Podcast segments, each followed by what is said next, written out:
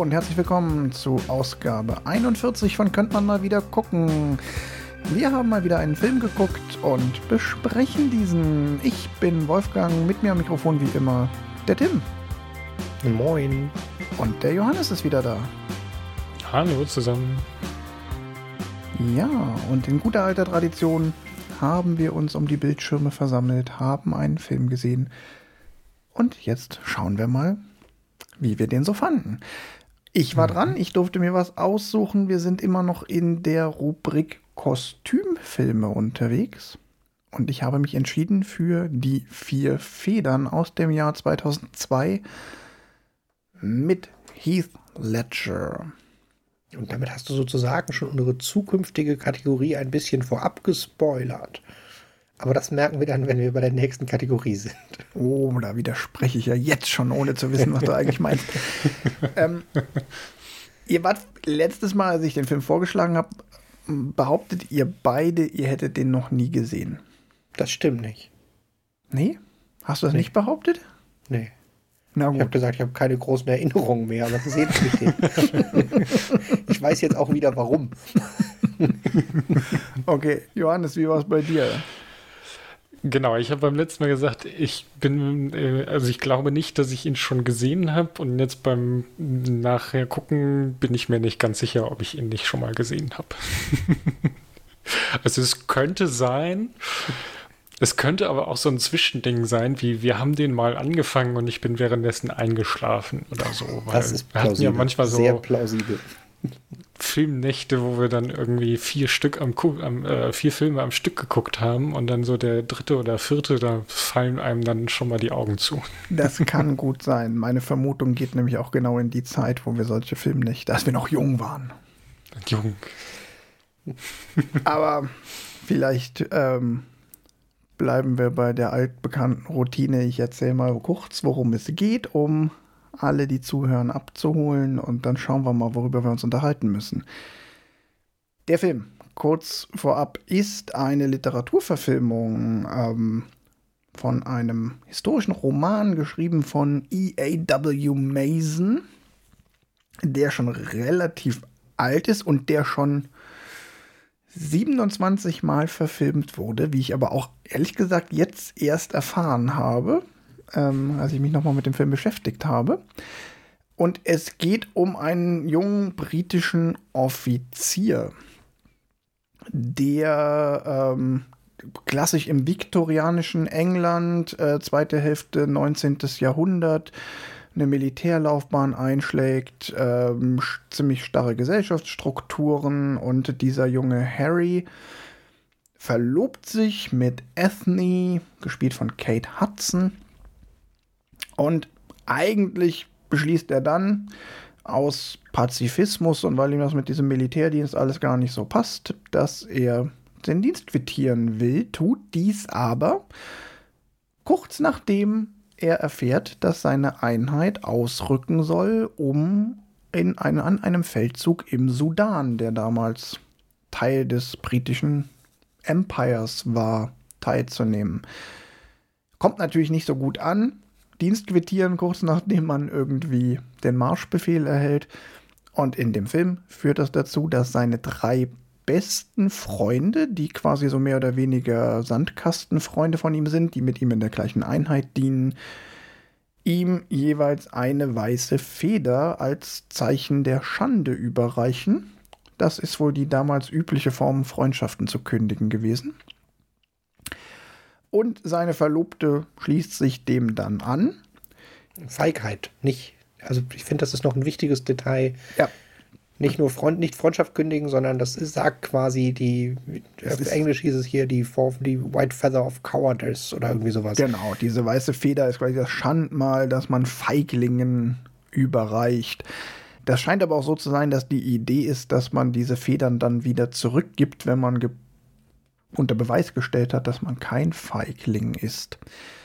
Äh, um es nicht zu lange ähm, zu machen, führt das Ganze dazu, dass diese drei, seine drei Sandkastenfreunde rücken aus in den Sudan, gehen da in den Dienst. Äh, Heath Ledger, also der junge Harry Feversham, wird aus seiner Familie quasi rausgeworfen. Sein Vater will auch nicht mehr mit ihm reden. Er muss selber ins Exil gehen und irgendwann ist er so am Ende, weil ja, potenzielle Frau weg, Freunde weg, Familie weg, dass er beschließt, okay, er geht doch auch in den Sudan auf eigene Faust in der Hoffnung, da seine Ehre wiederherstellen zu können.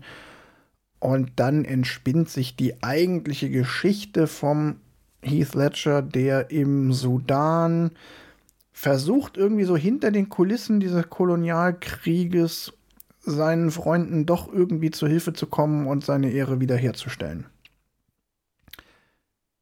Das ist jetzt mal die Variante, ohne gleich das Ende und wie es ausgeht und alles, was sich noch weiterentwickelt, vorwegzunehmen. Aber wahrscheinlich kommen wir da ja eh zu. Wir spoilern ja im weiteren Verlauf. Mhm. Jetzt interessiert mich brennend, ihr habt es ja schon gesagt, also ihr fandet den Film eher vergessenswert. ja. Er hat jetzt nicht so viel, wo man sagt, ähm, oh, da, da, das ist eine bemerkenswerte, weiß ich nicht, Szene, Story, Kameraeinstellung oder sonst was, wo man denkt, so, ach ja, da kann ich mich auch noch in fünf Jahren dran erinnern. Doch, doch, ähm, eine, eine, die, dieses, der, der, das Karree steht da und schießt und äh, drumherum fallen die Leute um. Das war sehr schön in Szene gesetzt. Und am Anfang die Rugby-Szene fand ich filmisch auch sehr gut in Szene gesetzt, aber das reicht ja, halt nicht für so einen Film. Genau, aber sie sind halt nicht so, weiß ich nicht, ähm, um mal hier was ganz anderes zu nehmen, ist wie dieser äh, Slow-Mo-Shot aus der äh, aus The Matrix, wo halt quasi, wo man wo alle drum äh, äh, danach den quasi in ihre Filme einbauen und äh, man direkt weiß, ach, das ist der Matrix-Shot. Sowas gibt es natürlich jetzt nicht in dem Film. Ähm, naja, und ansonsten, ähm, ja, habe ich mich die ganze Zeit gefragt, habe ich den Film schon gesehen? Ah, daran kann ich mich erinnern, aber hm, er ist halt, äh, ich glaube, er, äh, er, er hat halt nicht so die, die Eigenstory sozusagen. Es ist halt ein Kriegsfilm in viktorianischer Zeit. Davon gibt es aber halt auch noch ein paar andere. Gibt es denn was, was euch jetzt so besonders gestört hat oder was, gibt es irgendeinen Aspekt, über den wir jetzt im Folgenden noch ausführlich sprechen müssen, wo ihr sagt, so, okay, das hat euch besonders gut gefallen, besonders schlecht gefallen, das, daran könnt ihr irgendwie was festmachen? Ja, jede Menge. Mhm. Ja, also ich, ich, ich versuche wieder so ein bisschen zwei, drei Themen zu sammeln, damit wir dann. ja, ja, ja, okay, okay. Also, also jetzt ähm, handlungstechnisch mhm. habe ich mich äh, relativ an der Motivation, Nicht-Motivation und Moral vom Hauptcharakter.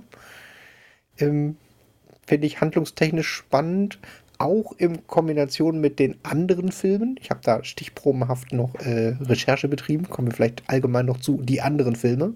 Ja. Mhm. Ähm, ja, das ist, glaube ich, schon so das Ding, was mich am meisten gestört hat zum Aufgreifen. Und tatsächlich fand ich die Gesamtinszenierung wirklich ein bisschen lahm. Also der, der mhm. Johannes hat es gerade schon gesagt. Also es fühlt sich halt irgendwie an äh, wie, wie noch ein Kriegsfilm im viktorianischen Zeitalter. Und zwischendurch, das passt halt auch gleich noch zur Motivationsfrage, wirkt es so, als wenn sie sich nicht so ganz sicher sind, was sie eigentlich machen wollten.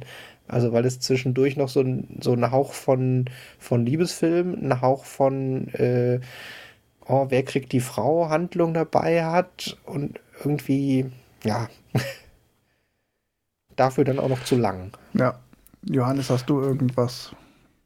Ich tat mich beim Gucken schwer, so ein bisschen die zeitliche Einordnung festzuhalten. Also wie lange sind die im Sudan? Wie schnell kommen die dahin und wieder zurück?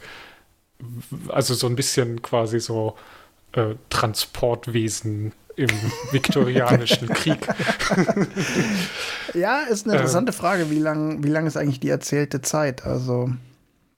Genau, weil irgendwie am Ende fällt sowas von wegen, hast du mich die, die letzten Monate vermisst und du denkst dir so, Moment, das waren nur Monate und die sind irgendwie mindestens zweimal hin und zurück also hier Jack ist ja zwischendurch nochmal nach London gekommen, um zu erzählen, wie es im Sudan läuft.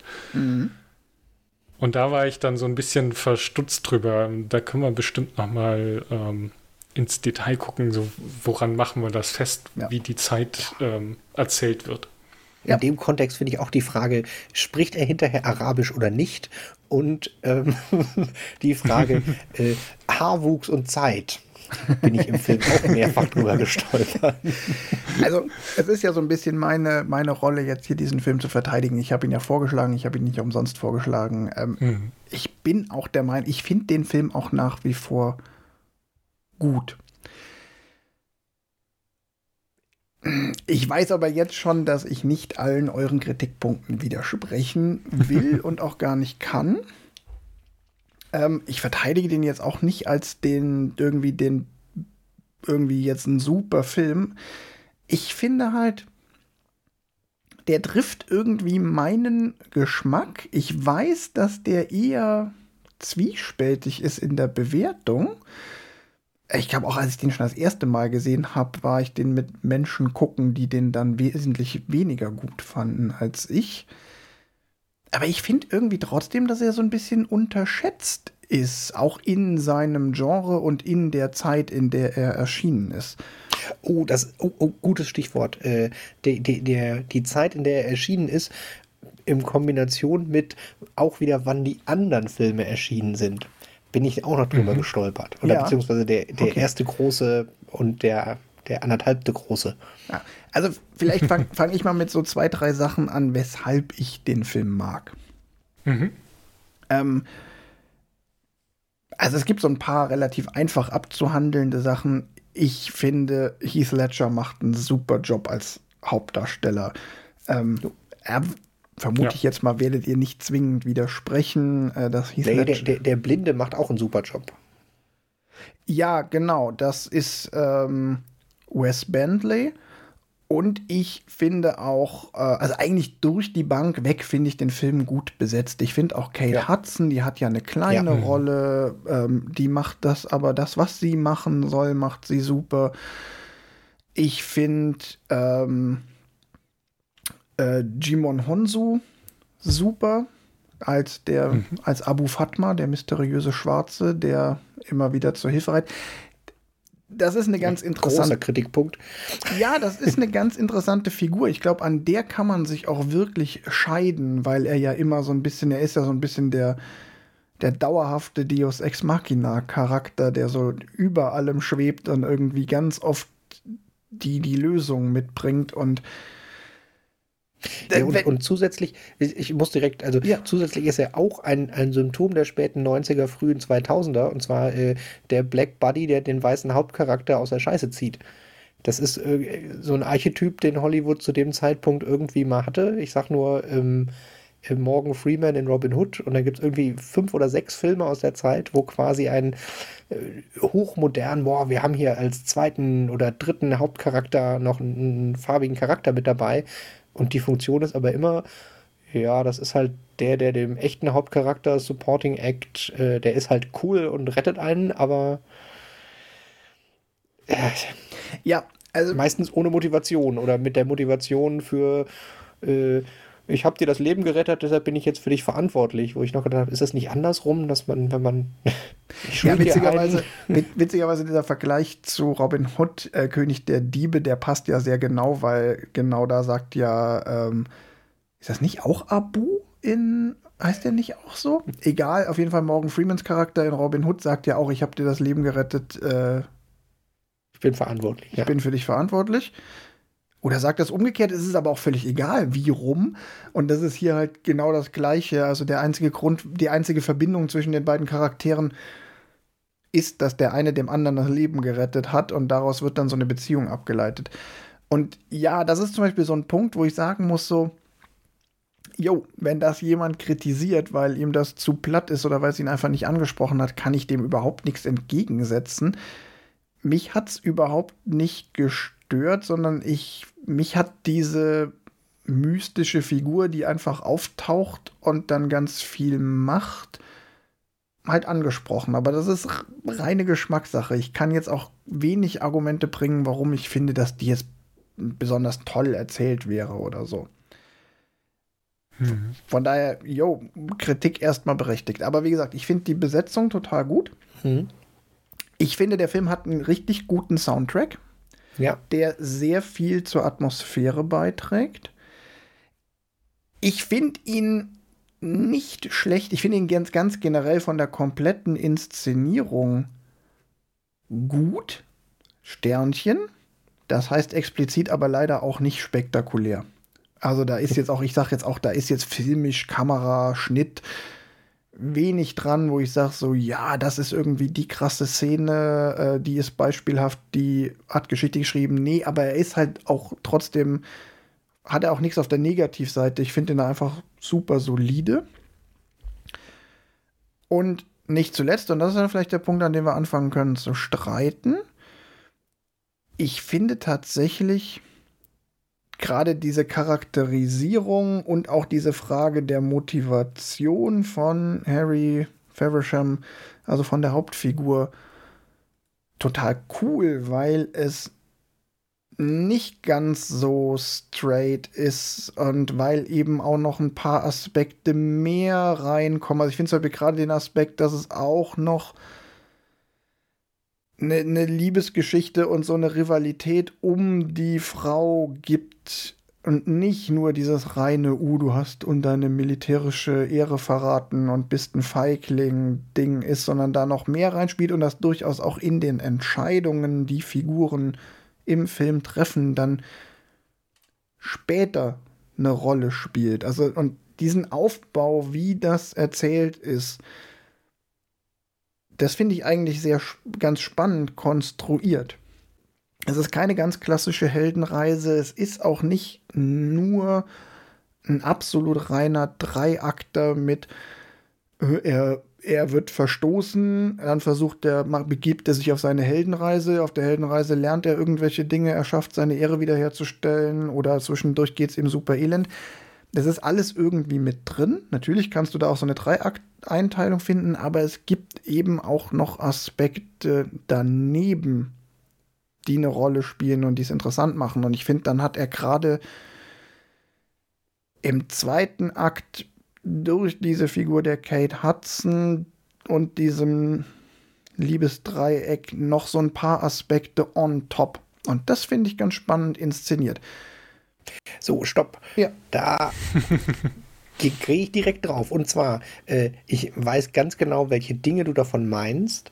Und ich finde sie aber extrem schlecht inszeniert, weil ich glaube, dass das Buch, also auch insbesondere mit dem Wissen, das von 1902 oder 7 oder so ist, mhm. äh, und der Autor selber in den 20ern war, als dieser Aufstand war, ist das Buch vermutlich richtig spannend.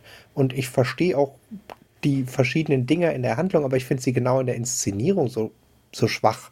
Und dann, äh, auch wenn wir noch später noch über die anderen Filme reden, insbesondere äh, im Vergleich zu den anderen Filmen, die habe ich jetzt nicht mal wirklich geguckt, sondern ich habe mir quasi so Schlüsselmomente aus drei verschiedenen Generationen von dem Film mal angeguckt.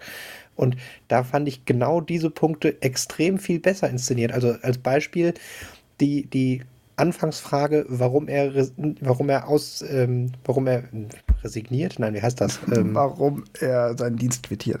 Genau, warum er seinen Dienst quittiert, ist in den anderen Filmen sehr viel besser aufgebaut mit dem, dass er als Kind schon in dem Militärhaushalt, in dem er aufgewachsen ist, traumatisiert wurde mit Horrorgeschichten von wie es im Krieg ist und er da halt noch viel mehr diesen, diesen Konflikt hat von, ich bin zum Militär gegangen, weil ich meinen Vater nicht enttäuschen konnte, aber das war ich nie. Und ähm, dann sehr viel mehr den, man eigentlich vorher auch schon, schon einen Eindruck davon hat, dass er nicht der geborene Soldat sein wird oder ist. Und dieser Aufruf zum Krieg, wo sich alle freuen, ist dann halt noch krasser oder fühlt sich für, fühlte sich für mich noch krasser an mit dem, dass er halt den scheiße. Ich wollte doch eigentlich hier nie. Und äh, in der, der Inszenierung mit Heath Ledger, die wir geguckt haben, war es halt irgendwie so dieses, erst ist er halt cool mit seinen Army-Sportsfreunden und er ist der Coole und erst in dem Moment, wo der Krieg kommt, bricht es so aus ihm raus, dass er das vielleicht doch nicht will. Und ich finde, das wirkt in, in der Inszenierung halt wirklich so relativ lustlos und irgendwie nicht stimmig. Und dann ist es ja auch noch so inszeniert, dass es dabei noch so ein bisschen dieses, ah ja, okay, der hat sich ja gerade verlobt, also wahrscheinlich ist es dann die Liebe und dann widerspricht er da aber selber nochmal. Und irgendwie war genau diese Inszenierung, muss ich sagen, fand ich nicht gelungen. Und insbesondere nicht, wenn man dann mal geguckt hat, äh, wie die anderen damit umgegangen sind. Und also ich glaube, dass das Quellmaterial da richtig cool ist, weil den Ansatz zu sagen, in dem viktorianischen England die, die Entscheidung zu treffen, äh, ich glaube diese, diese Kriegsheldengeschichte nicht und äh, sehe, sehe mich nicht in, ich opfere mich für mein Vaterland, ist zu dem Zeitpunkt halt eine krasse Aussage und hat halt noch ein viel, ja, ein viel, viel größeres Gewicht, als es jetzt so von außen, wenn man es jetzt guckt, hat. Ja, und, und das ist jetzt wieder so ein Ding, das ist, ganz, das ist total spannend, weil ähm, ich kann dir jetzt wirklich nur auf so einem Level von persönlichem Geschmack was dagegen halten, in Anführungszeichen, weil ich will gar nicht wirklich dagegen halten. Das Ding ist, ich finde gerade diesen Aspekt und diese Inszenierung viel gelungen oder viel spannender. Es ist, es ist vielleicht auch ein klein bisschen, vielleicht ist es im Kern ein ähnlicher Konflikt wie den, den wir beide bei Mad Max haben. Ich finde an der Stelle genau gut, dass manche Dinge nicht so explizit ausgewalzt werden. Ich finde gut, dass am Anfang ähm, der Harry nicht der lupenreine Pazifist mit eben Trauma in der Kindheit, was klipp und klar begründet, warum trifft er diese Entscheidung ist, sondern dass es tatsächlich so ein bisschen auch offen bleibt, ob er nicht einfach auch tatsächlich aus einer gewissen Feigheit heraus eine falsche Entscheidung getroffen hat, die er dann im Angesicht der Konsequenzen sogar bereut. Und das finde ja. ich als Charakter sogar spannender als der, ja, das war eigentlich von Kindheit an angelegt, dass der nicht zum Kriegsoffizier ähm, taugt, ist klar, weil der hatte ja schon ein Trauma. Und hier ist es so, das ist so eine Kombination aus relativ vielen Aspekten, die aber auch tatsächlich dazu führen kann, du kannst es auch so interpretieren mit, in dem Moment, wo er sich dazu entscheidet, ich gehe doch in den Sudan, dass er an, an dem Punkt sogar sagt, so scheiße, ich habe mein Leben hier ver versaut, weil ich eine falsche Entscheidung getroffen habe. Und die will ich jetzt wieder gut machen. Finde ich tatsächlich sogar spannend. Ist aber Geschmackssache. Ja. Ja, und dann hat er auch noch zusätzlich in der, der Halbbegründung noch mit dem, der letzte Satz von seinem besten Kumpel mit dem, nee, natürlich habe ich auch Angst, aber ich gehe dahin, weil du dahin gehst. Dann hat er ja quasi auch noch dieses Verantwortungsding als Mitgrund, den man mit rein interpretieren können wollen würde. Also für mich wirkt es wirklich so ein bisschen wie, ja, ziemlich überstürzt jetzt einfach mal alles hinwerfen, was er vorher irgendwie hatte und ja. Ja, aber dadurch hast du, dadurch hast du aber eine Ausgangsbasis, die tatsächlich auch eine Charakterentwicklung zulässt, weil tatsächlich der Charakter des Harry über diesen Film lernt, dass er für diese Entscheidung, die er getroffen hat, Verantwortung tragen muss und dass er eben, dass seine eigene Entscheidung nicht in den Krieg zu gehen, eben nicht seine eigene, ich treffe diese Entscheidung jetzt hier für mich ist, sondern dass er diese Entscheidung tatsächlich auch für seine Kameraden mitgetroffen hat, weil er lässt sie tatsächlich in dem Sinne allein und das spiegelt sich dann am Ende ja auch noch mal in dieser Abschlussrede, die leider auch einen kleinen Hang zum Pathet, zur, zur Pathetik hat, wo dann der blinde äh, Jack Durrance, gespielt von Wes Bentley, diese Rede hält, ja, man kämpft ja nicht äh, für den Staat oder das Reich, sondern für den Mann links und rechts von einem. Und das ist so ein gegenseitiger Annäherungsprozess, der dann seinen Abschluss findet, weil Heath Ledger lernt, dass es nicht nur um ihn geht, sondern dass es durchaus auch um das große Ganze geht. Und Jack Durrance lernt, dass es das große Ganze nicht alles ist, sondern am Ende vielleicht sogar der individuelle, die, die Einzelperson am Ende der Grund ist. Also diese Rede, die der hält, ist ja eigentlich im Lichte der Zeit und des Kontexts, ja. wo er sie hält, ein totaler Affront und eine total mhm. spannende, also dass der dazu kommt, am Ende diese Rede zu halten, ist, wenn man die so ein bisschen historisch einordnet, total krass.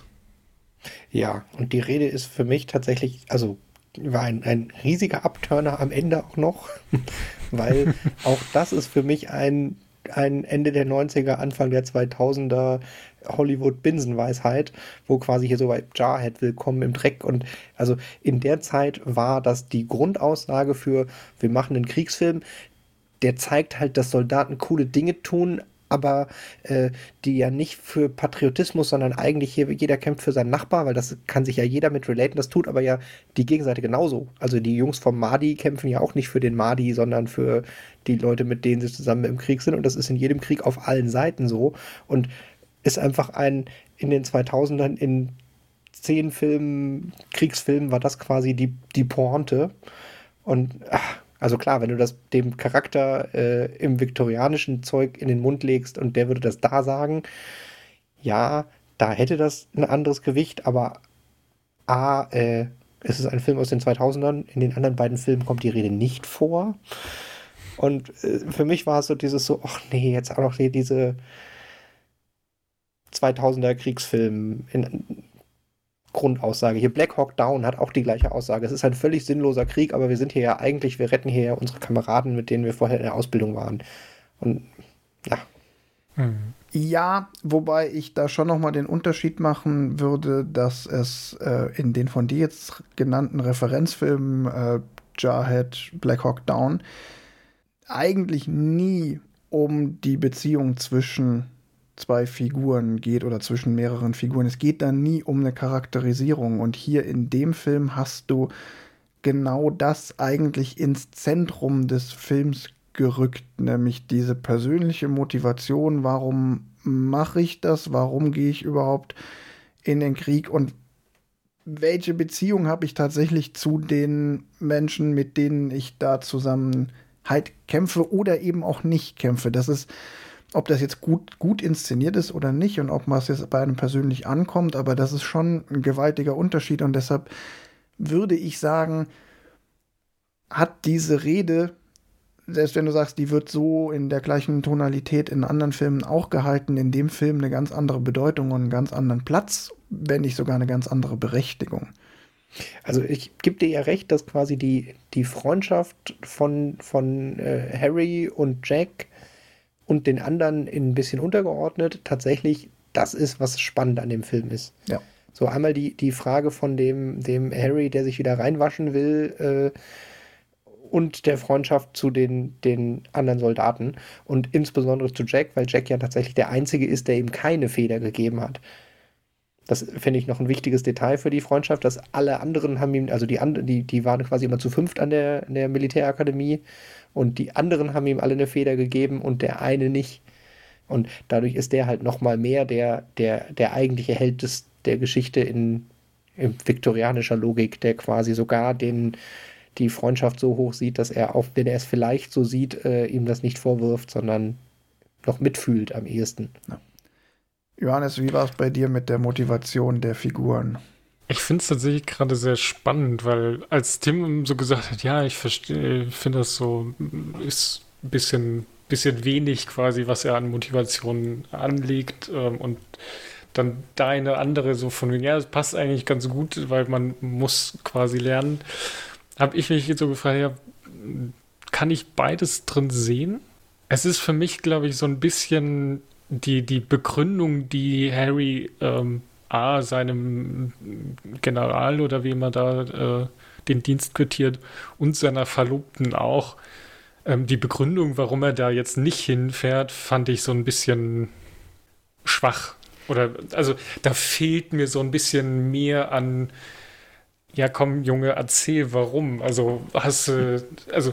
Und, und ich unterstelle äh, dem, es dem Film gut meinend, dass das ganz bewusst schwach ist, weil mhm. du sollst, also weil ich finde, dass das ist genau das, was ich meine, was, wie gesagt, ich, ich verstehe total, dass man den Film genau an der Stelle auch zerlegen kann und sagen kann, das funktioniert für mich nicht. Und wenn er an der Stelle für mhm. dich nicht funktioniert, dann ist die Chance, dass er das auch in den verbleibenden 90 Minuten nie wieder reinholt und das dann sogar in dieser End, also auch, ne, Tim, dass du dann diese Rede am Ende blöd findest, ist völlig klar. Die kann dann gar nicht mehr funktionieren. Die hast die, die Rede ist gescheitert in Minute 10 des Films, nämlich da. Mhm. Und aber ich, ich, unterste ich unterstelle, dass es durchaus Absicht war, der Drehbuchautoren, das hier anders zu machen und diese Motivation offen zu lassen und die Frage,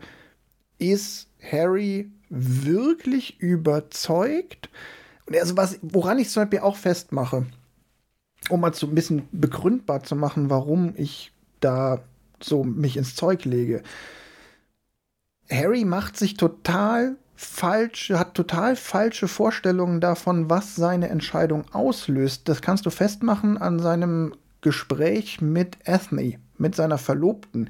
Mhm. Er geht zu seiner Verlobten in der Annahme, dass sie das gut findet, weil er zu ihr kommt und sagt, nur für dich, damit wir zusammen sein können. Oder das war ein Grund. Also das, nicht nur für dich. Das hätte sie akzeptiert, wenn er nicht direkt danach gesagt hätte, nein, nicht wegen dir. Ja, aber trotzdem ist seine, als sie ihn dann auch sagt, nee, dann bist du ein Feigling, ist er quasi schockiert. Und damit hätte er nie gerechnet. Er hätte damit gerechnet, dass das, dass er da eigentlich ein positives Feedback bekommt. Und das, was ihn dann kurz, auch bricht, das, ist die Tatsache, dass sie sich da ja anschließt. Und daraus schließe ich nur. Das ist so, dass, dass, dass sie ihn dadurch bricht. Aber er, er, also, den, er kriegt von ihr ein positives Feedback, bis er ihr sagt, dass er es nicht für sie getan hat. Also davor, als, als sie noch denkt, ja da, da ist sie noch, es ist noch kein, kein echtes negatives Feedback, sondern es wird erst in dem Moment, nee. als er sie auch noch anbrüllt, ich habe das nicht wegen dir nee, gemacht, nee. sondern. Nee, nee, wir, wir, wir reden gerade aneinander vorbei. Sie, sie ist nicht sauer, weil er sagt, ich habe es nicht für dich getan. Das ist, das ist so nicht richtig. Er sagt, ich habe das für uns getan für unsere Beziehung, damit wir jetzt zusammenleben können, damit wir auch ein glückliches und nicht von Krieg beeinflusstes Pärchenleben führen können. Sie sagt, geh hin und stell das wieder richtig und behaupte, du hättest das nur mir zuliebe getan, im Sinne von, ich hab dich dazu gedrängt. Daraufhin sagt er, nein, weil das hast du nicht. Du hast mich nicht dazu gedrängt. Ich habe das aus freien Stücken gemacht, in der Hoffnung, dass wir dann damit ein friedliches, glückliches Leben führen können.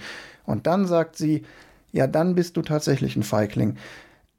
Also, und mit seiner Motivation, also er gibt in dem Gespräch preis, dass eine Motivation war, er will lieber mit Ethne in Ruhe leben, statt vorher noch ein Jahr oder länger Kriegsdienst zu leisten und nicht zu wissen, komme ich überhaupt heim, komme ich vielleicht verkrüppelt heim, wie auch immer. Und er hat eigentlich in der Situation damit gerechnet, dass sie das als Liebesbeweis ansieht, dass er sein, seine Karriere für sie aufgibt und das tut sie nicht. Und damit lässt du in dem Charakter halt die Tür offen, dass es tatsächlich einfach eine Fehlentscheidung war. Ja, ich, ich würde es, glaube ich, noch so ein bisschen ähm, untermauern, indem er ja nicht nur, also er hofft ja, dass sie sagt, ja, dann gehen wir, keine Ahnung, aufs Land und leben ein einfaches Leben ohne den ganzen Status und äh, was die anderen Leute sagen und so. Ähm, also er, er weiß, dass er quasi mit seiner Entscheidung Brücken abbricht und das Leben, wie er sich das vorher vorgestellt hat, mit irgendwie, keine Ahnung, dem Bankett am Abend und ähm, High Tea zum, zum, zum Nachmittag quasi damit aufgibt, dass er sagt, ich gehe nicht ähm, oder ich äh, quittiere meinen Dienst hier. Und da ist sie ja dann so, ja, aber was, was sollen denn, was, was, ähm, was werden die anderen Leute dazu sagen, das können wir nicht machen und so weiter und so fort. Also, das ist ja dann so ein, ähm, ich möchte quasi mit dir abhauen Ding wird, aus seiner Sicht. Worauf sie dann halt sagt, ja, nee, das will ich jetzt auch nicht und wenn du das dann nur für mich gemacht hast, dann, äh, ja, war das die falsche Entscheidung. Ich glaube, sie sagt sogar, sowas in die Richtung, dass es die falsche Entscheidung war. Ja. Ich, ähm, es lässt auf jeden Fall die Tür offen dafür, dass er am Ende auch sieht, so verdammt, ich habe mich verschätzt, mein Plan ist nicht aufgegangen. Das, was ich eigentlich erreichen wollte mit meiner Entscheidung, passiert nicht. Nee, es, er hat halt quasi, äh, also er, ihm war, glaube ich, schon die Konsequenz bewusst, dass er sein altes Leben aufgeben muss, aber nicht, dass quasi seine Verlobte er damit auch verliert. Sein alt, genau. Sein altes Leben ja, aber nicht die Liebe seines Lebens. Genau. Ja. Und das finde ich, das haben sie ganz gut gemacht. Da, da fragt man sich dann, also ich habe mich dann mit der Motivation, die wir von dem Charakter quasi bis dahin kennen, ist es so ein bisschen mau, ob er nicht an der Stelle dann schon quasi, ähm, ja, weiß ich nicht, die, die die Größe seines Fehlers oder ob es, äh, also dass es ein Fehler war, da schon einsehen müsste und sagen, ja, okay, wenn, wenn ich quasi das alles aufs Spiel setze, dann riskiere ich doch lieber irgendwie den Kriegsdienst. Das wäre ein relativ kurzer Film geworden, wenn das gleich schon Genau, das wäre relativ, dann äh, weiß ich nicht, kriegt man. Äh, Hätte ich gut gefunden. Das ist Post-Credit-Scene, der ist vom Schiff gefallen ja. oder so. Das ist übrigens dieser Charakteraspekt äh, in seiner Motivation, ist übrigens was, was die anderen Verfilmungen und auch die Vorlage nicht haben. In der Verfilmung ist nämlich Ethne die Schwester von Jack. Und das funktioniert mhm. dann gar nicht mehr so in der Form, wie es hier in der Verfilmung funktionieren, funktioniert. Mhm. Ähm, das ist ein ganz interessanter Twist. In, in der 70er-Jahre-Fassung, oder? In, soweit ich weiß, in allen davor gegangenen äh, Fassungen ist es auf jeden Fall im Buch auch so. Doch, es müsste, weil es ist in, also in der 70er-Jahre-Fassung auf jeden Fall und in der 30er-Jahre-Fassung, das siehst du auch einfach am, an der Figurenliste, wenn du mhm. in die Credits von den Filmen guckst. Okay, bei meinem stichprobenhaften Gucken hätte ich behauptet, dass die in der 30er-Jahre-Fassung am Ende zusammen dass der, der Jack auch sie wieder. Äh, nee, andersrum, der, der, ähm, doch, der, der Jack. Ah, okay, nee, vergiss es. Jack ist der Blinde. Ja, genau, ich habe ja wieder durcheinander geworfen. Dass der Blinde, der, der, Blinde wäre der Bruder von Ethne. Genau. Okay, mhm. ja, das, das könnte so. sein. Das, ja. ja. ja. Also halten wir fest, seine, seine Motivation lässt zur Diskussion äh, lädt zur Diskussion ein. Genau, und das ist halt genau der Punkt, wo sich dann Geschmackssachen trennen. Und ich, weil ich mhm. finde genau den Aspekt, dass da Fragen offen bleiben, total gut. Und jetzt verstehe ich dich, Tim, so, dass du sagst, das ist mir aber zu, zu vage. Nee, Fragen, ich konnte es nicht nachvollziehen. Fragen offen bleiben finde ich nicht schlecht, aber äh, es wirkt für mich tatsächlich in der Inszenierung so wie oh, nehme ich jetzt heute Kaffee? Nein, ich nehme jetzt Tee. Ah ja, alles klar, Leben dahin. Hm. Also es wirkt nicht, nicht überlegt, nicht ängstlich, nicht, es wirkt halt einfach so wie, pf, oh nee, jetzt habe ich jetzt aber keinen Bock drauf heute Morgen. Nee, dann trete ich mal zurück. Huch, das finden alle anderen doof, das ist ja scheiße. Also ich finde tatsächlich dieses, dass es nicht klar ist und man erst über den Film die Frage vielleicht nochmal aufdiskutieren will, wie, wie, warum er sich dafür entschieden hat, finde ich völlig unkritisch. Also finde ich, finde ich gut, wenn man das nicht so eindeutig weiß. Aber von der Art der Inszenierung wirkt es für mich wie, hier hast du fünf Cornflakes mit verschiedenen Ausreden, die wir alle einmal kurz anschneiden. Und äh, jetzt tritt er zurück und dann geht der Film weiter und dann kann man ja mal gucken, welche von den Krümeln hinterher wieder aufgehoben werden. Mhm. Also, als ja, vielleicht hätte sich der Film da so ein bisschen Zeit lassen müssen, um ihm noch so ein bisschen Zweifel reinbringen müssen, weiß ich nicht. Ähm, ich glaube, das hätte die komplette Motivation kaputt gemacht, aber ich habe mir gerade gedacht, so wie wäre es, äh, wenn er quasi erst mit Esni redet und sagt so von, von wegen, ich habe das vor und es dann trotzdem macht oder so, aber ich glaube, dann kommst du zu sehr in die ähm, ja, dann bist du, dann hast du genau das eben wieder nicht. Dann genau, ist, es, dann, dann ist er Überzeugungstäter. Und ich finde halt so ja, spannend, ja. dass er eben kein Überzeugungstäter ist. Er nee, sagt, also, dass es seine Überzeugung sei, ich, aber ich. Ich finde halt tatsächlich diese Komponente mit dem Ich bin kein Soldat. Also, mhm. das finde ich tatsächlich also in, in der alten Fassung mit dem, ich bin nur Soldat geworden, weil wir alle in meiner Familie Soldat werden, aber das ist nicht mein Leben, weil da ist noch weder die Angst drinne, noch der Ehrverlust, sondern da ist es halt die Entscheidung zu sagen, ey, ich hader eh schon mit Soldat und jetzt, wo ich den Krieg sehe, weiß ich erst recht, nee, das hier bin ich nicht. Aber dieses Motiv von, uh, ich bin kein Soldat und ich bin nur meinem Vater zuliebe in der Armee eingetreten, das finde ich ultra langweilig, weil das ist auch schon so tausendmal gesehen. Ne, das Problem, was ich damit habe, ist halt, dass er nur seines, für seinen Vater quasi zur Armee gegangen ist, aber dann in den drei Szenen, die wir sehen, wie sie trainieren, quasi der Beste aus dem Regiment ja. ist. Und das passt dann halt nicht ganz zusammen mit, okay, er ist ein richtig guter Soldat und er hat das ja alles irgendwie verinnerlicht, sonst wirst, könnte er mit den Techniken so umgehen, wie man ja auch sieht, dass seine Freunde damit Probleme haben.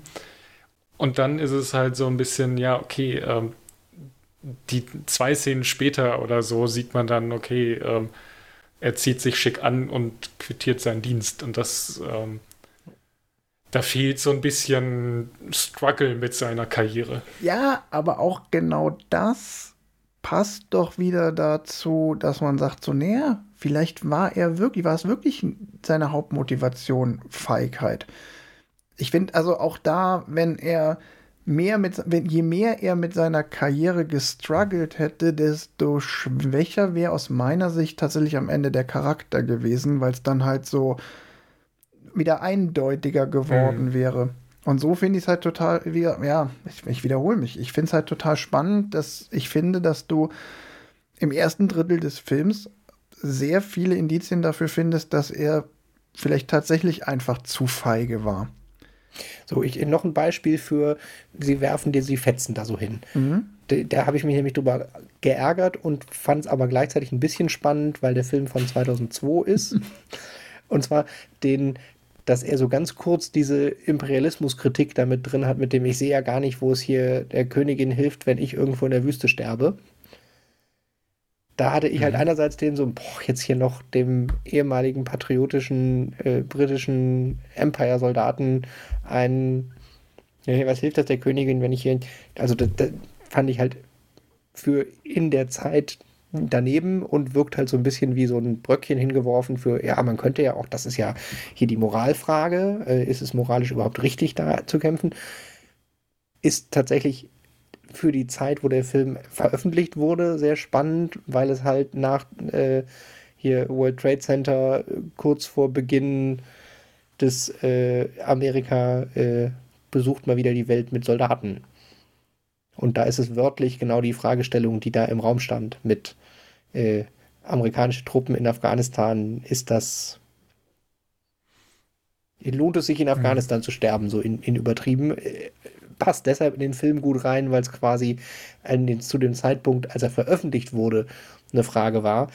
Das fand ich tatsächlich ganz gut platziert und halt, dass dann da auch nicht mehr drauf eingegangen wurde, sondern dass nur einmal so hingestellt wurde. Ja, man, man merkt so schon so die, die Anfang 2000er Kriegsstimmung in, in dem Film an der einen oder anderen Stelle, da gebe ich dir schon recht, ja. Ja.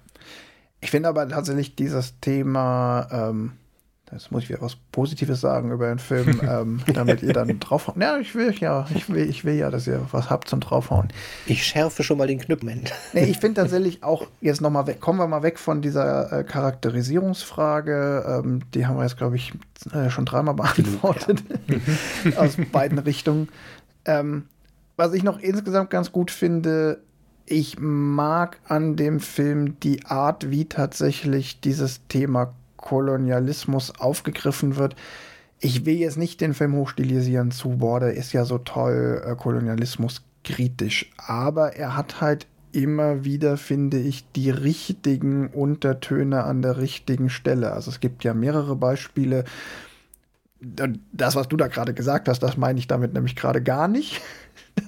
Ähm, das wäre auch zu plump, aber ich finde, er hat ja im weiteren Verlauf der Handlung, wenn es dann im Sudan ist, mehrere Szenen, wo ähm, tatsächlich die, die Arroganz britischer ähm, Kolonialsoldaten gezeigt wird, wo auch gezeigt wird, wie wenig die sich eigentlich für die Bevölkerung in dem Land interessieren, in dem sie da unterwegs sind.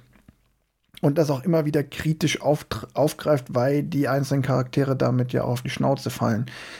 Ohne dass hm. man jetzt sagen kann, uh, das ist der Kern des Films oder das ist der Film ist jetzt primär Kolonialismus kritisch. Aber ich finde trotzdem genau diese, das ist immer mal wieder angesprochen und anklingt, total gut gemacht.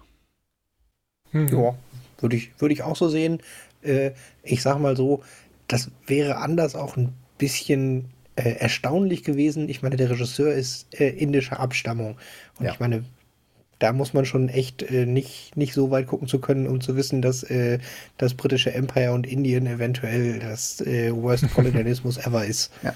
Als Beispiel. Ja, aber es war auch nicht üblich ähm, in dieser Zeit. Ne, guck dir zum mhm. Beispiel mal an, wie ein Film, äh, wie ähm, hatten wir heute im Vorgespräch schon mal kurz erwähnt, Königreich der Himmel, ähm, ziemlich kritiklos auf so ein Thema wie Kreuzzüge guckt ja. und damit umgeht.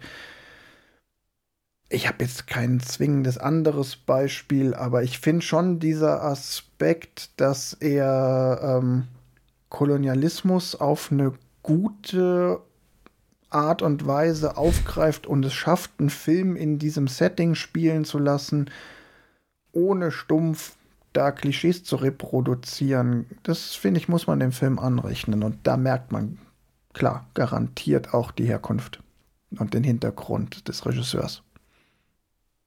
Lass uns direkt über die verschiedenen Verfilmungen reden. ja, lass uns über die verschiedenen Verfilmungen reden. Du hast da, glaube ich, jetzt auch mehr Ahnung von als ich. Ja, ich, ich äh, war tatsächlich relativ fasziniert davon, äh, weil auch mir war das vorher nicht bewusst, dass es äh, da mehr als einen Film von gibt. Und äh, mehr als einen Film ist halt echt, also Wikipedia zählt davor, sechs, sechs andere Verfilmungen zwischen 1915 und 1977 auf. Ja, je nachdem, wie du zählst, sind es, äh, ist es sogar die siebte. Ja, sechs andere. Ach so, ja, okay, genau. Also, äh, und da, da, also da habe ich mich sehr darüber gefreut, nachdem ich nämlich bei YouTube gedacht habe, ah, ich gucke mal, ob es hier noch irgendwie Sekundärzeug gibt, bin ich halt als erstes darüber gestolpert über äh, den 1939er ähm, britischer Film. Und da stand in, in, den Kommentaren schon, ja, ach, ich finde ja auch das, das Remake aus den 70ern besser oder ich kannte nur die Schwarz-Weiß-Fassung und dann habe ich es nochmal explizit gegoogelt und bin darüber gestolpert. Also die älteste Verfilmung äh, ist ein Stummfilm von 1915. Also ja. wirklich mhm. so, so früh, wie es irgendwie im Kino geht.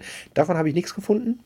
Die 1921er Fassung, äh, also quasi jetzt 100 Jahre alt, äh, auch ein Stummfilm, die gibt es bei YouTube komplett. Äh, die 1929er Fassung, nee, die 21er Fassung nicht, die 1929er Fassung gibt es komplett bei YouTube. Also es ist quasi drei Filme die fast 100 Jahre alt sind für dieselbe Handlung.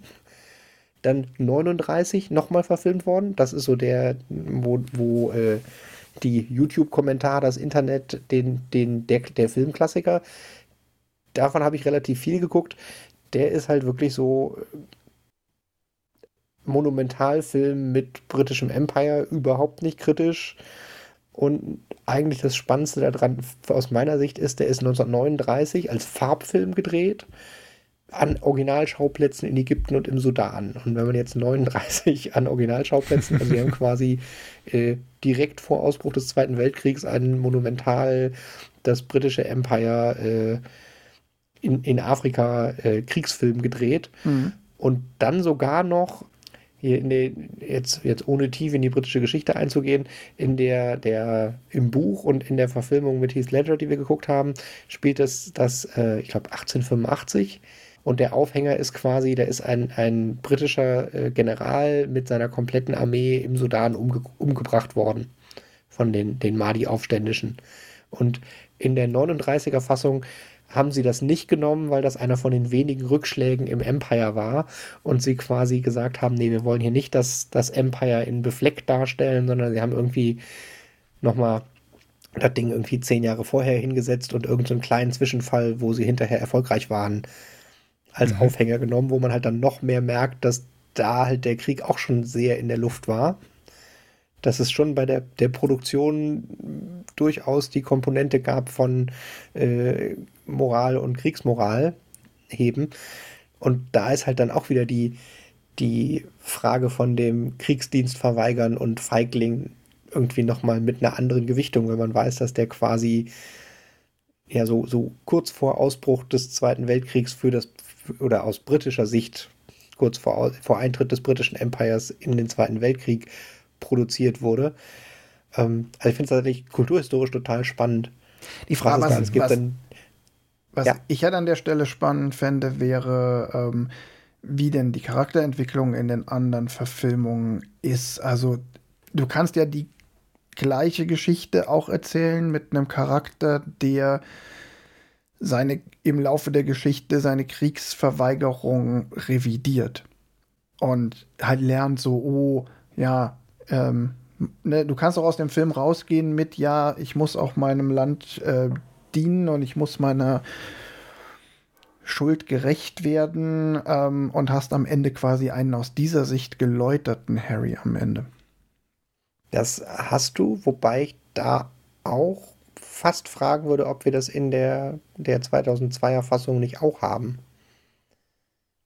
Nee, das also, glaube ich tatsächlich. Sie treten bei beiden nicht wieder hinterher in die Armee ein, aber ich sag mal so, ähm, den für das, naja, okay, fürs Vaterland nicht, sie kämpfen jeweils für die Freunde, das stimmt. Richtig, es ist, das, das hast du nicht. Du hast ja im, im 2002er ähm, eben auch wieder aufgrund der Rede von, äh, von Jack genau das Gegenteil. Also Harry hat sich der Idee, ich werde Soldat und kämpfe für, äh, fürs Königreich nicht angenähert. Jack hingegen hat sich der Idee eher von der Idee eher entfernt. Der ist zwar immer noch irgendwie dem Soldatsein verschrieben, aber seine Motivation ist jetzt eine ganz andere der ist am Anfang so, boah, für Königin und Vaterland. Und am Ende ist er, nee, Königin und Vaterland sind eigentlich egal. Wenn, dann geht es um die Menschen links und rechts von mir. Und an Jacks Motivation hat sich, glaube ich, nicht viel geändert, was das angeht. Nein, halt die, die, wenn du als Jacks Motivation oder als einen Teil der Motivation, als großen Teil der Motivation tatsächlich die Angst nimmst, dann, dann hat sich schon. Ich meinte, was sein Verhältnis ja. zu Königin und Vaterland angeht, hat sich nichts geändert. Was sich ja. geändert hat, ist das Einstehen für die Verantwortung vor sich selbst und vor seinen Mitmenschen. Dieses auch, ich muss Verantwortung übernehmen für mein eigenes Handeln auch und muss mhm. äh, mit den Konsequenzen meines eigenen Handelns dann auch leben. Wobei ich das auch schon für einen Propagandafilm als Grundaussage mal unabhängig davon, äh, ich muss hier für meine, meine Konsequenzen einstehen, äh, für meine Handeln, die, für die Konsequenzen meines Handels einstehen, funktioniert propagandistisch eigentlich auch gut.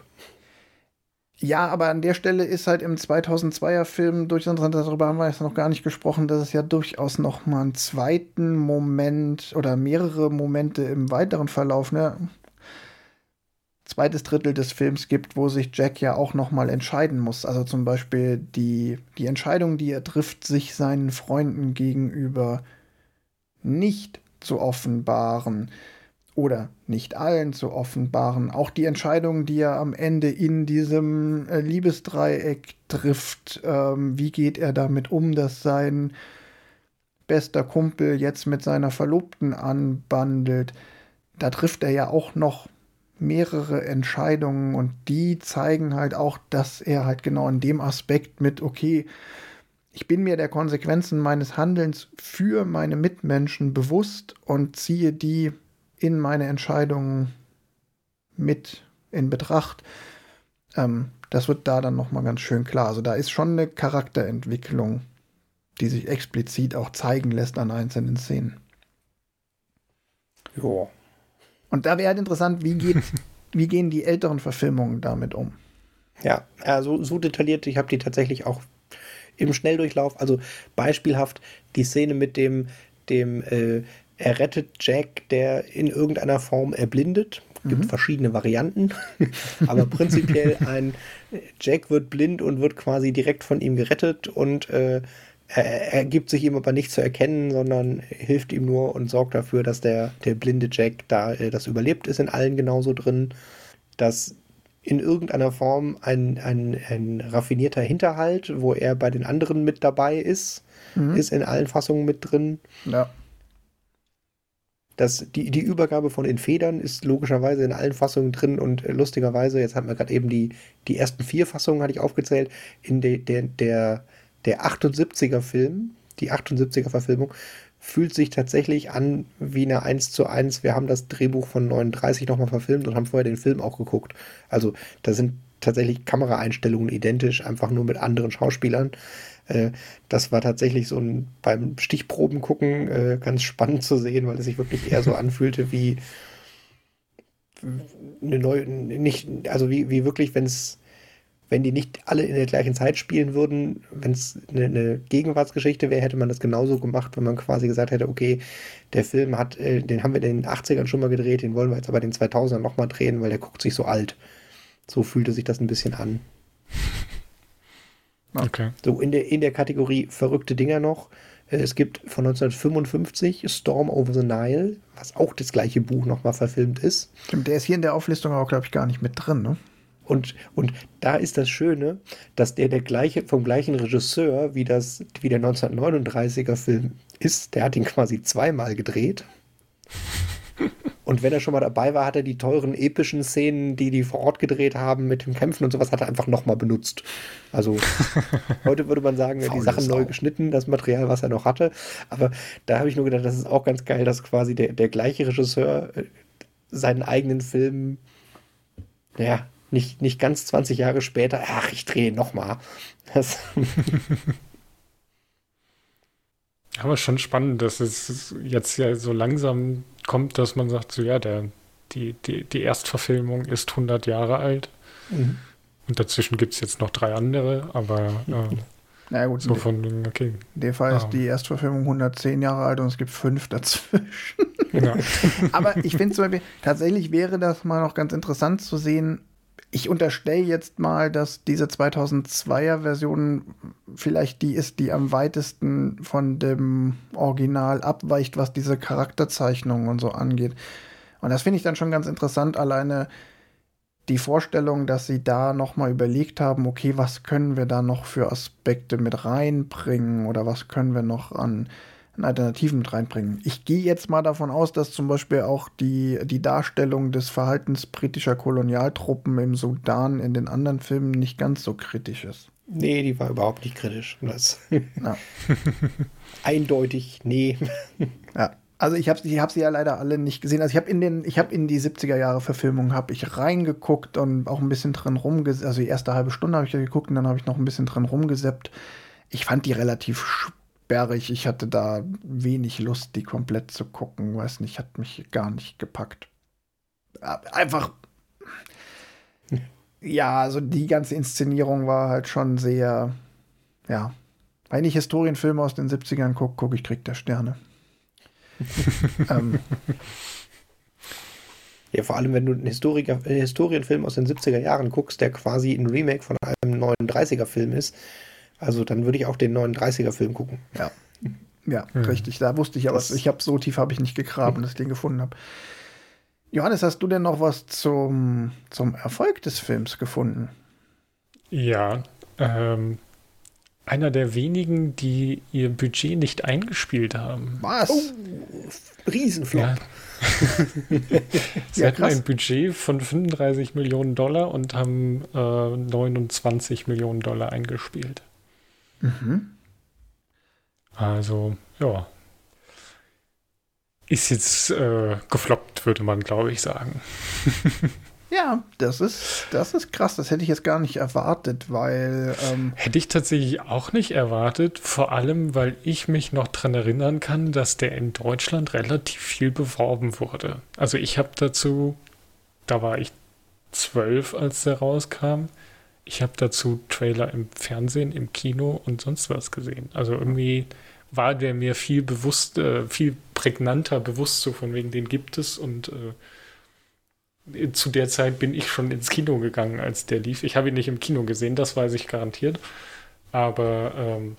Ich habe dazu einige Trailer gesehen. Also, ja, und ich meine, ja. Heath Ledger war damals ja schon ein Zugpferd und äh, Shekhar Kapoor, der äh, Regisseur, hatte ja vorher mit Elizabeth äh, durchaus schon einen anderen, nicht unerfolgreichen Historienfilm gemacht. Da hätte man erwarten ja. können, dass der doch so sein Stammpublikum findet. Ja, vor allem war Heath Ledger ja mit, äh, was hat er direkt davor gemacht? Ritter aus, Leidenschaft, Ritter aus Leidenschaft und Monsters Ritter Ball. aus Leidenschaft, genau. Und, und Patriot hätte ich jetzt auch gesagt, ja. ist davor. Genau, ähm, Patriot 2000, Ritter aus Leidenschaft 2001, Monsters ja, Ball 2001, 2002 dann die vier Federn. Das heißt, er war auch in dieser Historien-Filmszene ähm, ein, eine bekannte Figur. Mhm. Da hätte ich schon mit mehr Zug gerechnet, dass er da irgendwie, äh, ja, als, ja. als Zugpferd dient. Tatsächlich kamen danach eher so ein paar Filme von Heath Ledger, die eher in Vergessenheit geraten sind. Also Gesetzlos, die Geschichte des Ned Kelly, Sin Eater, die Seele des Bösen, Dogtown Boys. und dann kommen natürlich die zwei Kracher, Brothers Grimm und Brokeback Mountain. Mhm. Also. Ja, da sieht man, ne? schlechte Filme machen die Karriere kaputt. ja, das kann durchaus sein, dass der, wenn der Film so gefloppt ist, dass das schon auch ein kleiner Knick in Heath Ledgers Karriere war. Da kann äh, ich jetzt nicht viel mehr zu sagen, als das jetzt nee, hier so abzuleiten. Ich, ich, kann mir schon gut vorstellen, dass halt einfach so dieses klassische, oh, wir brauchen noch ein Zugpferd, oh ja, Heath Ledger, funktioniert halt danach dann nicht mehr. So, dann ja. ja, vor allem vielleicht, äh, also man sieht ja Brothers Grimm und äh, was war das andere, Brokeback Mountain, sind ja schon dann wieder andere Filme. Also die sind raus aus dem Historien-Kostümfilm. Äh, ja, und halt dann mit noch mal fünf Jahren Abstand, ne? Genau, und natürlich Vier. sind da auch fünf Jahre dazwischen. Vier. Ähm, aber trotzdem, äh, ja. Mhm. Also. Was halt ganz interessant ist, ist, dass diese, die Tatsache, dass er gefloppt ist, wird sicherlich auch daran liegen, dass der Film damals schon in der Kritik super unterschiedlich aufgenommen worden ist. Mhm. Also ich habe jetzt noch mal so ein paar Kritiken auch über das Lexikon des internationalen Films, da komme ich gleich zu, äh, hinaus mir angeguckt. Und da sind halt Sachen dabei von, hey, total guter Film. Ähm, dann relativ viele Kritiken, wo jetzt hier so Einzelzitate, die man heute dazu noch findet, sich einfach nur auf Ö opulent inszeniert und tolle Schlachtszenen bezieht. Ich finde übrigens die Schlachtszenen gar nicht schlecht insgesamt. Ja. Ähm, aber dann gibt es auch sowas wie steifer, mittelmäßiger Historienfilm oder da sagt dann einer, das Remake des Imperialismus-Epos von 1939 ist so unnötig wie uninteressant. Also so richtig vernichtende Kritiken hat er halt auch eingefahren. Und das führt dann, wenn du in den Metascore bei Rotten Tomatoes guckst, halt auf eine 41% Klatsche. Das ist halt schon echt vergleichsweise schlecht. Mhm. Und im, ich glaube, im Audience Score hat er auch nicht so viel mehr. Da kommt er auch nur auf 65% Also da liegt er immerhin noch über der Kritikermeinung, aber der kam insgesamt nicht so richtig gut an. Nee. Nichtsdestotrotz, um dieses von dir, Tim, nicht ganz ausgesprochene Ding vorwegzunehmen, nein, es ist kein Guilty Pleasure-Film von mir. nee, weil dafür finde ich ihn nicht trashig genug. Ich finde, ich halte ihn für unterschätzt. Ich weiß aber auch und kann auch nachvollziehen, warum Leute sagen so, nee, der gibt mir nichts. Ich finde den langweilig oder spricht mich einfach überhaupt nicht an. Aber der weckt bei mir überhaupt keinerlei Schuldgefühle. Nee. Hm. Außerdem habe ich das Lexikon des internationalen Films, an dem kann ich mich hochziehen, denn das Lexikon des internationalen Films hat, wie wir wissen, immer recht und es sagt, hervorragend inszenierte, opulente Verfilmung eines bekannten Historienromans, die differenziert den Gewissensentscheid des Protagonisten in den Mittelpunkt stellt und dabei den Standesdünkel der britischen Kolonialmacht kritisiert, die im Sudan ihr Waterloo erlebte. Sehenswert ab 14. Ab 14. er ist offiziell ab 12. Die geben nochmal die pädagogische Empfehlung ab 14. Mhm. Für mich trifft es halt eben diese Kritik des internationalen, des Lexikons fürs internationalen Films genau. Ich finde halt schon spannend diesen Gewissensentscheid. Aber ich verstehe auch, wenn man sagt, so, nö, habe ich irgendwie nicht gesehen, ist an mir vorbeigegangen. Nee, ich finde gar nicht, also ich finde, dass, äh, äh, dass quasi die, die Gewissensentscheid äh, das eine ist, aber wie er dann quasi darauf reagiert und dann der Rest des Films quasi passiert, ähm, ja nochmal was ganz anderes. Ähm, dafür muss ich jetzt auch nicht unbedingt davon überzeugt sein, dass das jetzt ähm, weiß ich nicht, dass ich den Charakter da irgendwie verstehen muss, sondern ja gut, ich dann ist er halt ausgetreten und fährt jetzt trotzdem in den Sudan, aber dann fängt der Film ja erst irgendwie richtig an. Ich finde es bei dieser Gewissensentscheidsfrage tatsächlich so ein bisschen spannend. Ähm, ich meine, was, wo ist denn da das Gewissen? Also ich meine, er hat ja hinterher, als er seine Angst überwindet, keine Probleme damit, äh, dieselben Leute im Sudan umzubringen, um seine Freunde zu beschützen. Also so rein vom Gewissen ist es ja dann eine Verpflichtung gegenüber den Freunden gewissen, nicht ähm, Verpflichtung gegenüber Moral und ist nicht mein Krieg. Ja, ja. Gewissen sagt ja nicht zwingend, dass ich jetzt deshalb Krieg ablehnen muss. Nee, aber also da, für, für diesen, diesen Gewissenskonflikt, um, um, um das Wort Gewissen da reinzubringen, finde ich, hätte er schon noch irgendwie ein bisschen differenzierter mit seinen, seinen späteren Handlungen. Also, ich meine, im Prinzip ist es ein äh, Erlösung durch Leid von anderen Leuten Thema. Also seine persönliche Erlösung, die er da kriegt für, äh, jo, ihr nimmt mir meine Feder wieder weg, ähm, kriegt er, indem er seinen Freunden beweist, dass er auch voll der coole Macker ist, der auch Leute umbringt. Nee. Nee. Ach nein, er ist extra übertrieben, aber weißt du, ich meine? Also, nee, aber gar nicht, weil er ja sich tatsächlich nie aktiv, na, muss man ein bisschen aufpassen. Jetzt lege ich es nicht auf die Goldwaage, aber er macht sich ja nie aktiv das, was du jetzt formuliert hast, klingt so, als würde er aktiv zum Kriegstäter werden, um seinen Freunden irgendwas zu beweisen. Und das tut er ja nicht, sondern in seinen Handlungen, klar, wird er, begeht er auch aktiv Kriegshandlungen und bringt auch Menschen um, aber immer zu dem Zweck, seine Freunde zu beschützen und nie aktiv aus, aus Hass, aus irgendwelchen Kriegsmotivationen heraus oder sonst wie. Also insofern bleibt sein Gewissen dann schon mit dicken, also natürlich mit nicht pazifistischen Abstrichen rein. Seine Motivation, aus der heraus er handelt, ist immer eine tadellos gute. Ja, und also er, er, tut es alles für seine Freunde. Und ja, nicht für seine das, Freunde, das, sondern um sie zu beschützen. Das ist ja nochmal ein ja. Unterschied.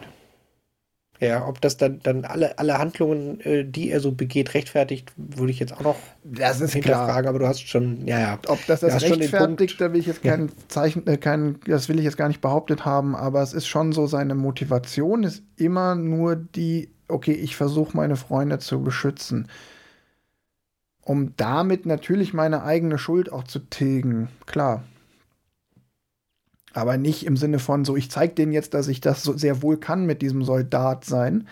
Das lehnt er ja sogar nach wie vor ab. Er, er, er mhm. strebt ja nie an, seine Ehre gegenüber der Armee wiederherzustellen oder so. Ja, ne, das stimmt. Er will nicht, nicht wieder Soldat werden äh, und ja, das stimmt. Er strebt auch nicht an, seinem Vater irgendwas zu beweisen und da sich wieder reinzuwaschen. So, ja, das passiert dann am Ende. Aber das ist auch nicht seine Motivation. Seine Motivation ist, ich habe meine Freunde im Stich gelassen, denen möchte ich helfen, weil für die hatte meine Handlung Konsequenzen. Egal. denen werde ich zeigen, dass die mich hier als Feigling beschimpfen. ja. so, ich, ich möchte noch, noch in der Kategorie sinnlose Dinge, die ich mich dauernd gefragt habe. Meint ihr, dass der Autor des Buches bei der Namensfindung vom Hauptcharakter vorher als Platzhalter Feathershame drin stehen hatte. ja, glaube ich. Wahrscheinlich, ja. ja.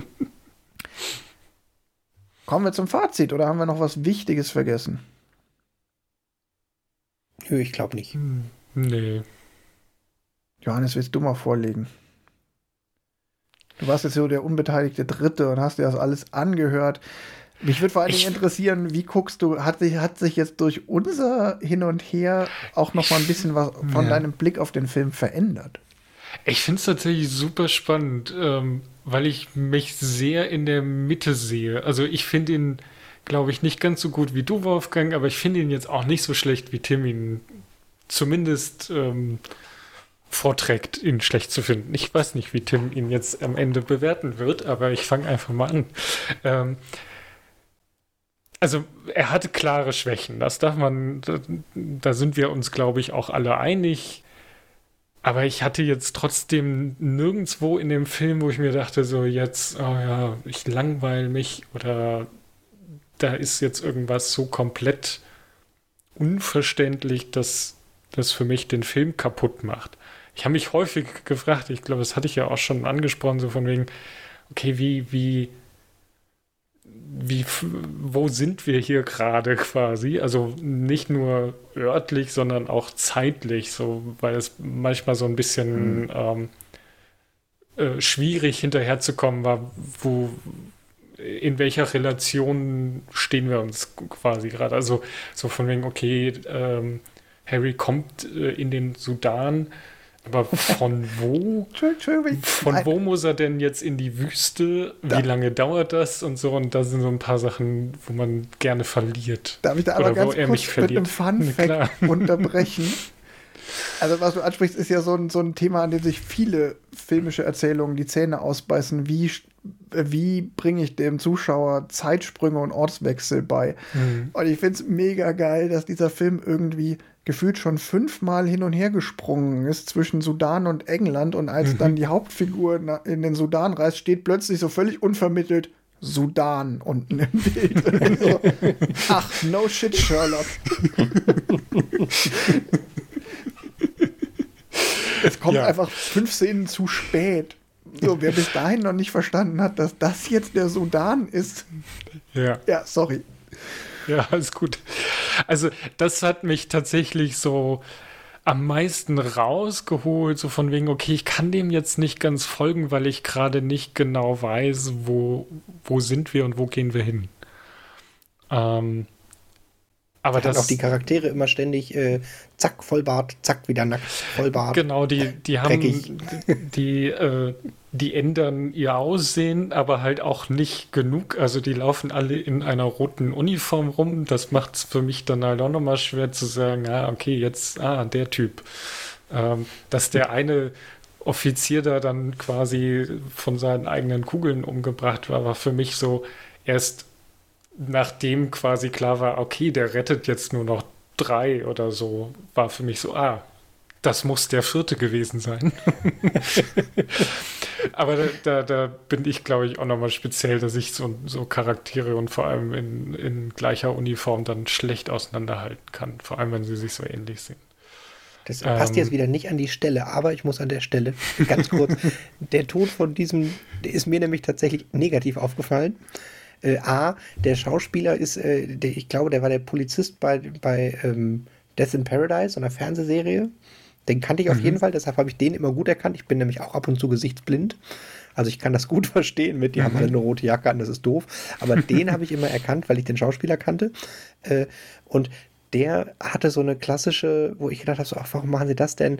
Dass er quasi, äh, das war ja auch der, der bei der Militärausbildung schon das Bajonett nicht aus dem Sandsack wieder mhm. rauskriegt und der quasi die Witzfigur in der Armee, die dann dramatisch stirbt. Und es war quasi in der Sekunde, wo er am Anfang das Bajonett nicht rausgekriegt hat, war klar, das ist so, ach, das ist so ein Kriegsfilm, wo hinterher der irgendwie dramatisch stirbt, weil er ja die, die Witzfigur unter den, den weißen Helden ist.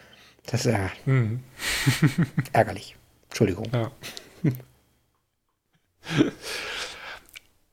ähm, Jetzt habe ich, glaube ich, meinen Faden verloren. Aber ja. ich glaube, ich habe auch alles gesagt, äh, was ich sagen wollte. Genau, Letterbox-Punkte.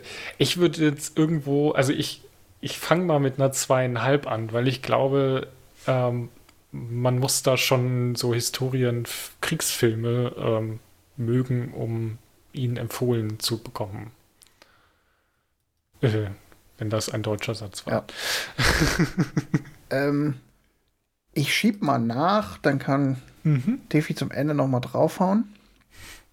Ich finde den Film, das ist, ich finde den Film nicht super gut. Ich finde, es ist einfach, eigentlich für mich persönlich ist es einfach so eine schöne kleine Geschichte und ich halte den Film halt einfach für stark unterschätzt, weil ich dann doch finde, ich finde da immer wieder Dinge, auch wenn ich mich dann jetzt heute mit dem darüber unterhalte, wo ich sage, nee, da steckt doch viel, viel mehr drin, als Kritiker oft meinen. Ähm, deshalb habe ich so eine Liebe für diesen Film, bin mir aber bewusst, dass ich damit so ein bisschen in der Minderheit bin. Mein Herz würde ihm total gerne vier Sterne geben.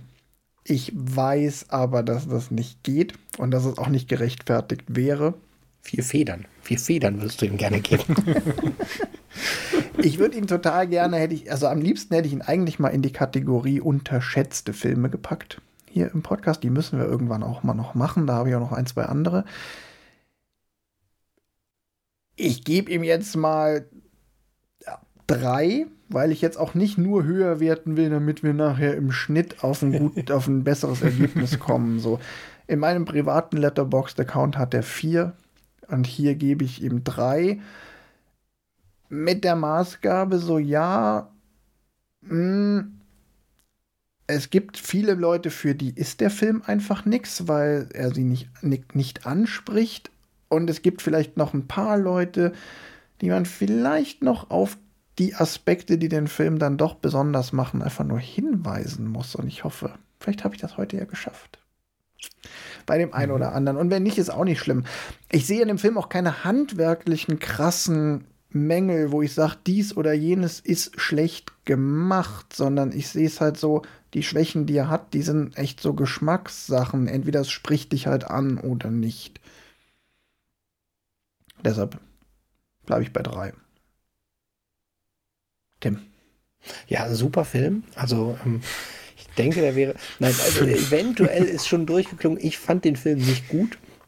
Ähm, ich fand ihn gar nicht so schlecht, wie es jetzt wahrscheinlich klingt.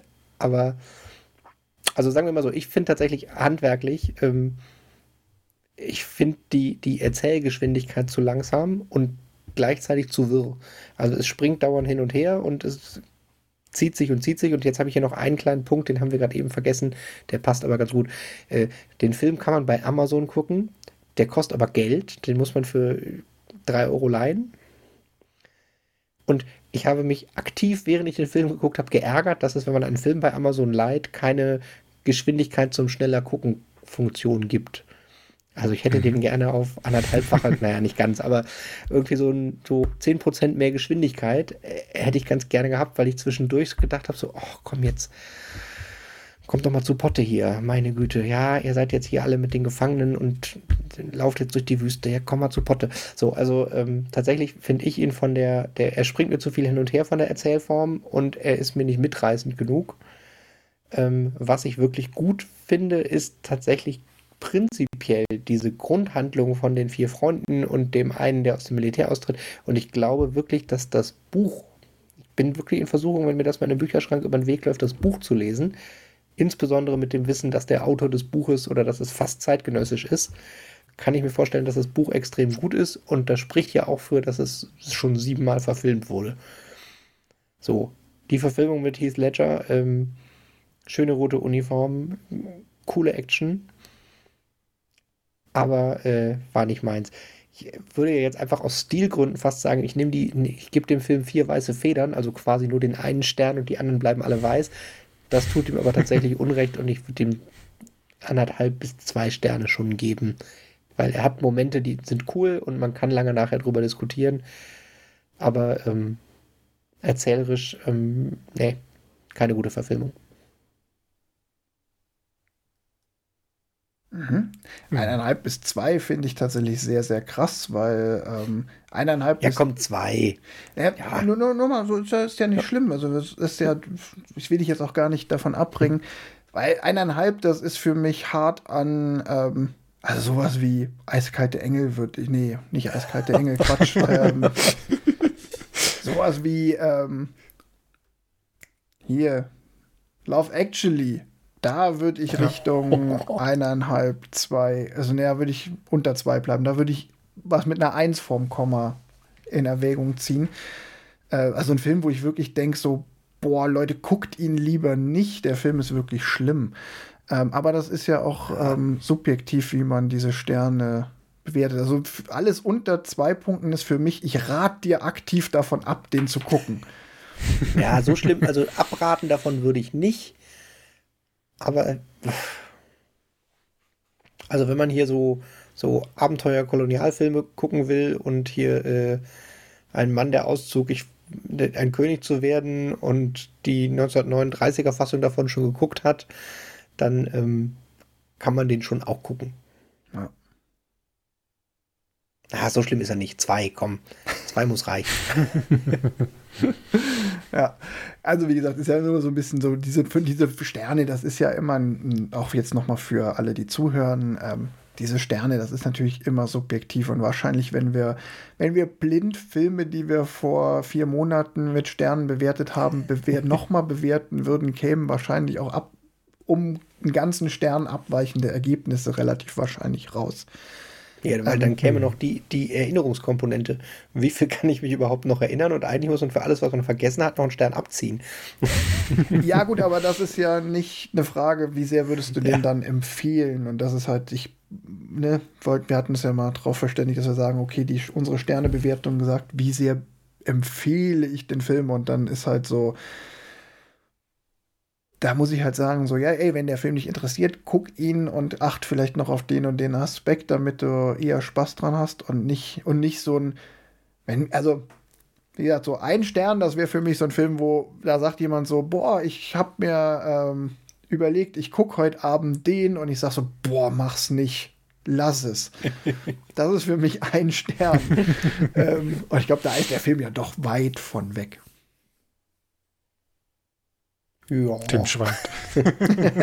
Nein, davon ist er weit weg. Also das ist tatsächlich. ja, aber gut, ja. ähm, ich finde es ja auch mal interessant, ähm, wenn wir uns einfach darauf verständigen, dass wir da einfach unterschiedliche Geschmäcker haben. Das ist, war hm. ja jetzt interessanterweise jetzt bei zwei Filmen in Folge so, weil bei Mad Max Fury Road sind wir auf einem etwas anderen Niveau. Ja, auch ähnlich unterschiedlich, dass Dinge, die dich ansprechen, sprechen mich einfach nicht an. Und da können wir aber auch beide handwerklich jetzt nicht so wahnsinnig viel Konkretes dran aussetzen. Haken wir den Film ab und wenden uns dem nächsten Film zu. Johannes, du darfst unsere Reihe über Kostümfilme beschließen. Ja, kommen wir zu einem anderen jungen Mann, der wegen seines Vaters zur Armee geht. Luke Skywalker. äh, nein. aber gar nicht so schlecht. Habe ich Historienfilme gesagt? Das war auch Quatsch. Kostümfilme ist das Motto. Kostümfilme, darum geht es. Und zwar werden wir uns jetzt Leute in blauen und roten und goldenen Uniformen angucken. Und wir gucken Star Trek. Den J.J. Uh. Abrams-Film aus dem Jahre 2009. Siehst du, womit uh. wir damit genau bei dem Punkt sind? Kostümfilme sind nicht unbedingt Historienfilme. Science Fiction ist auch Kostüm. Genau, also das ist genau auch der Grund, warum ich den jetzt heute quasi in unsere Reihe bringe, weil wir hatten jetzt Historie und wir hatten Dystopie und jetzt ähm, gehen wir mal in die Zukunft quasi als ähm, Gegenpol dazu. Um zu zeigen, Filmfilme können auch in der Zukunft spielen. Kostüme bei Star Trek beschränken sich ja in der Regel auf Stirnen, Stir wie ist der Plural von Stirn? Stirnen und, und Ohrs. Das ist Maske. Oder die Star Trek-Filme, die du geguckt hast, äh, waren dubiose. Gehören Lensflares auch zu Kostümen? Ähm, Zur okay. Ausstattung. Star Trek in der J.J. Abrams Neuverfilmung. Von wann war der? Genau, von 2009 war der. Also wir gucken den ersten Teil davon. Habe ich, glaube ich, ähm, im Kino gesehen und dann nie wieder. Ja, gibt's bei Amazon in der Flatrate. Oder bei Paramount Plus, wenn ihr sowas habt. Niemand hat Paramount das, Plus. Das, das, äh, können wir jetzt schon sagen, äh, gibt es jetzt noch bei Amazon in der Flatrate, bald dann nur noch bei Paramount Plus. Wahrscheinlich schon, ja. Alles klar, ich freue mich drauf. Es ist schön, es ist nochmal ein ganz anderer Film, an den ich auch überhaupt nicht gedacht hätte in dieser Kategorie. Mhm. Prima Vorschlag. In diesem Sinne sage ich Tschüss und bis zum nächsten Mal. Tschüss, bis dann. Tschüss.